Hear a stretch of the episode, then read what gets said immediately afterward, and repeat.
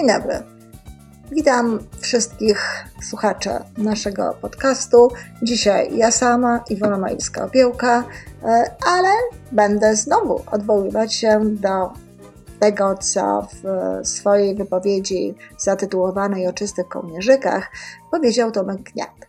Bardzo lubię te wypowiedzi Tomka. One są zawsze dla mnie miłą niespodzianką, ponieważ nie rozmawiamy wcześniej o tym, w każdym razie nie zawsze, o tym, co może Tomek zrobić.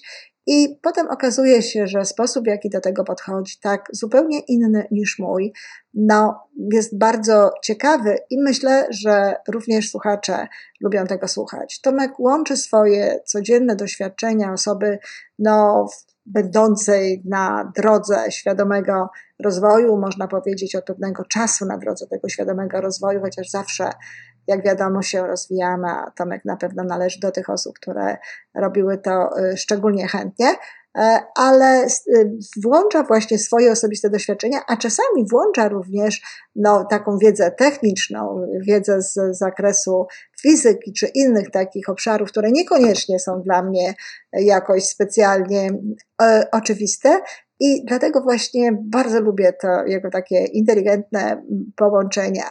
I to ostatnie jego nagranie na temat właśnie czystych kołnierzyków również jest takim ciekawym połączeniem, które chciałabym nieco rozwinąć. Otóż Tomek wspomina tam rady Kamyczka, który znał się, czy w zasadzie znała się, jako że kryła się pod tym tak naprawdę kobieta, który znał się na zasadach savoir-vivre'u i w ogóle podpowiadał, jak można w sposób taki lepszy budować no, swój wizerunek i tworzyć relacje z innymi ludźmi.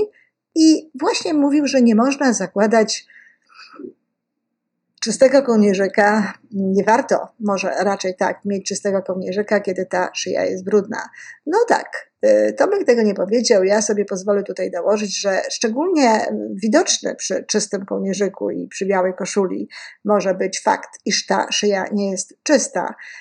Dlatego rzeczywiście jest tak, że lepiej jest zadbać o naszą czystość całościowo. Tomek mówi, dlaczego nie pójść dalej? Dlaczego nie skoncentrować się tylko i wyłącznie na tym obrazie zewnętrznym, na tym wizerunku zewnętrznym? Dlaczego nie zadbać o siebie, o swoje nastawienie do życia? Dlaczego nie zadbać o swoje wnętrze? No właśnie, lepsze życie i to wszystko, co my w ramach tego lepszego życia możemy zrobić, polega przede wszystkim na tym, przede wszystkim na tym, aby zająć się swoim wnętrzem. Dlatego, że to nasze wnętrze tak naprawdę powoduje, że łatwiej nam będzie potem organizować sobie wszelkie rzeczy potrzebne nam na zewnątrz, a ponadto również to właśnie nasze wnętrze no, spowoduje, że my będziemy bardziej, no, że po, pozwolę sobie użyć takiego słowa, atrakcyjni pod każdym względem dla środowiska. Nie tylko atrakcyjni bardziej jako, jako osoby, na które się patrzy, to też, bo wiele rzeczy można e, dzięki temu jakby zmienić, ale jako osoby, z którymi się jest, z którymi się żyje, z którymi się pracuje, z którymi się współdziała, z którymi się rozmawia, z którymi się po prostu chce przebywać. Ja chcę pójść jeszcze dalej. Ja m, chcę powiedzieć nie tylko o tym, że tak ważną sprawą jest nasze nastawienie, na, nasz sposób zmiany myślenia, ale chcę powiedzieć o charakterze. To bardzo ważne, żebyśmy zdawali sobie z tego sprawę, że to, jak my się prezentujemy, nasza osobowość, to, jak nas postrzegają inni, to tak naprawdę jest tylko efekt tego, jacy jesteśmy. Oczywiście można zagrać, można się nauczyć, można się właśnie skoncentrować wyłącznie na osobowości. To tak jakby się koncentrować właśnie na tym czystym kołnierzyku, na tym czystym ubraniu, nie dbając o szyję. To możemy skoncentrować się na osobowości, na tym, jak się wypowiadamy, na tym, jak patrzymy, na tym, jak podajemy rękę, w jaki sposób stoimy, czy w jaki sposób udajemy, że słuchamy ludzi. Oczywiście możemy się w taki sposób zachowywać, ale wcześniej czy później to ktoś, kto jest z nami częściej, albo ktoś, kto jest e, obserwatorem takim bardziej dokładnym, czy takim bardziej chętnym w ogóle do tego, żeby zdawać sobie sprawę z tego, co widzi, odkryje, zdemaskuje naszą brudożyję, czy zdemaskuje to, że w środku w nas nie ma tak naprawdę tej prawdy, tego charakteru, który próbujemy emitować niby na zewnątrz za sprawą naszej osobowości. Osobowość to jest wtórna jakby aspekt tego, kim jesteśmy. Aspektem pierwotnym i tym, co stanowi podstawę, jest charakter. Jest charakter, czyli to, jacy jesteśmy naprawdę. A jacy jesteśmy naprawdę? Naprawdę jesteśmy tacy, jacy jesteśmy sami ze sobą. Czyli jeśli ktoś mówi o tym, że Iwona Majewska-Opiełka jest taka albo inna, to on mówi o tym, jak on mnie widzi. To jest, on mówi o mojej osobowości. Moja osobowość to jest to i, i osobowość każdego z was. To jest to, co jest widoczne przez innych. Można powiedzieć, że żeby była osobowość, to musi być jakiś odbiorca tej osobowości. Ktoś to musi widzieć, ktoś to musi określać, to musi być w jakiejś interakcji z tą drugą osobą. Natomiast charakter jest z nami również wtedy, kiedy jesteśmy sami, kiedy nie ma nikogo przy nas. I wtedy dopiero okazuje się, jacy jesteśmy naprawdę. Charakter jest również w tajemnicy naszych myśli, o których nikt nie będzie wiedział, a w tajemnicy naszych czynów, które nie wszyscy znają, znają tylko być może jakieś osoby nieliczne, a być może są też takie czyny, z których wcale nie jesteśmy dumni, a które znamy tylko my. To jest charakter. Tam się właśnie ten charakter a, ukazuje.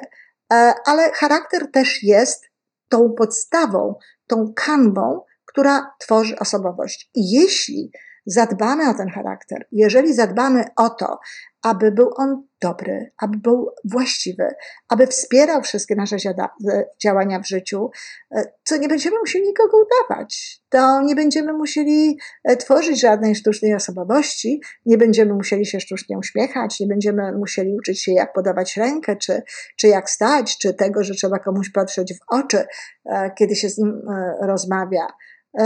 To wszystko będzie z nas płynęło. I mniej też wysiłku trzeba będzie wkładać w różnego rodzaju kompetencje służące do skutecznego działania czy do lepszego życia. Bardzo dużo się o tym mówi. Mówi się o nauce kompetencji, mówi się o nauce komunikacji, o zarządzaniu sobą w czasie, o rozwiązywaniu problemów, o prowadzeniu innych ludzi. Świetnie. Tylko znowu, nie trzeba byłoby tyle o tym mówić i nie trzeba by było tak naprawdę pewnych rzeczy uczyć. Owszem, jakieś rzeczy zawsze się przydadzą, ale nie trzeba byłoby tyle temu, te, tego czasu temu poświęcać, gdyby jakaś osoba miała właściwy charakter. Z faktu tego charakteru płyną bowiem takie zachowania i taki sposób działania, który właśnie jest najlepszy. Jeśli mamy właściwy charakter, to łatwiej jest nam się komunikować, łatwiej jest nam zarządzać sobą w czasie, łatwiej jest nam rozwiązywać problemy różnego rodzaju, łatwiej jest nam prowadzić ludzi i tak dalej, i tak dalej. Jaki to są, jaki to charakter, jakie to są cechy? No więc przede wszystkim jest to pięć cech charakteru, o których mówi logodydaktyka. W zasadzie logodydaktyka skupia się na dziesięciu cechach, które budują taki charakter, ale najważniejsze dla nas i takie, jeśli o które warto je zadbać, do czego zachęcam, namawiam do słuchania nie tylko naszych podcastów, ale do tego, żeby zajrzeć na moją stronę na YouTube, żeby zajrzeć na Facebooka, żeby zajrzeć wreszcie do moich książek, zrobić różnego rodzaju ćwiczenia, a może nawet skorzystać z któregoś z moich kursów. Te cechy, które nam są potrzebne, to poczucie własnej wartości, proaktywność, poczucie obfitości, poczucie spójności wewnętrznej i pozytywne myślenie. Pięć cech, które jeśli się opanuje, jeśli się spowoduje, że one na trwałe wejdą właśnie w nasz charakter, w nasz system myślowy, w naszą podświadomość, wówczas proszę mi wierzyć, życie staje się natychmiast piękniejsze, wszystko w nim staje się tak naprawdę łatwiejsze i wtedy naprawdę można powiedzieć, że jesteśmy przygotowani do tego, żeby no, zakładać piękne ubrania, zakładać różnego rodzaju ozdoby, które mają nas zdobić i zachowywać się właśnie w zgodzie z tym, jacy naprawdę jesteśmy, co z całą pewnością no, budzić będzie raczej akceptację. Zachęcam bardzo do tego i zachęcam również do tego, żeby nas słuchać. Dziękuję. Do usłyszenia.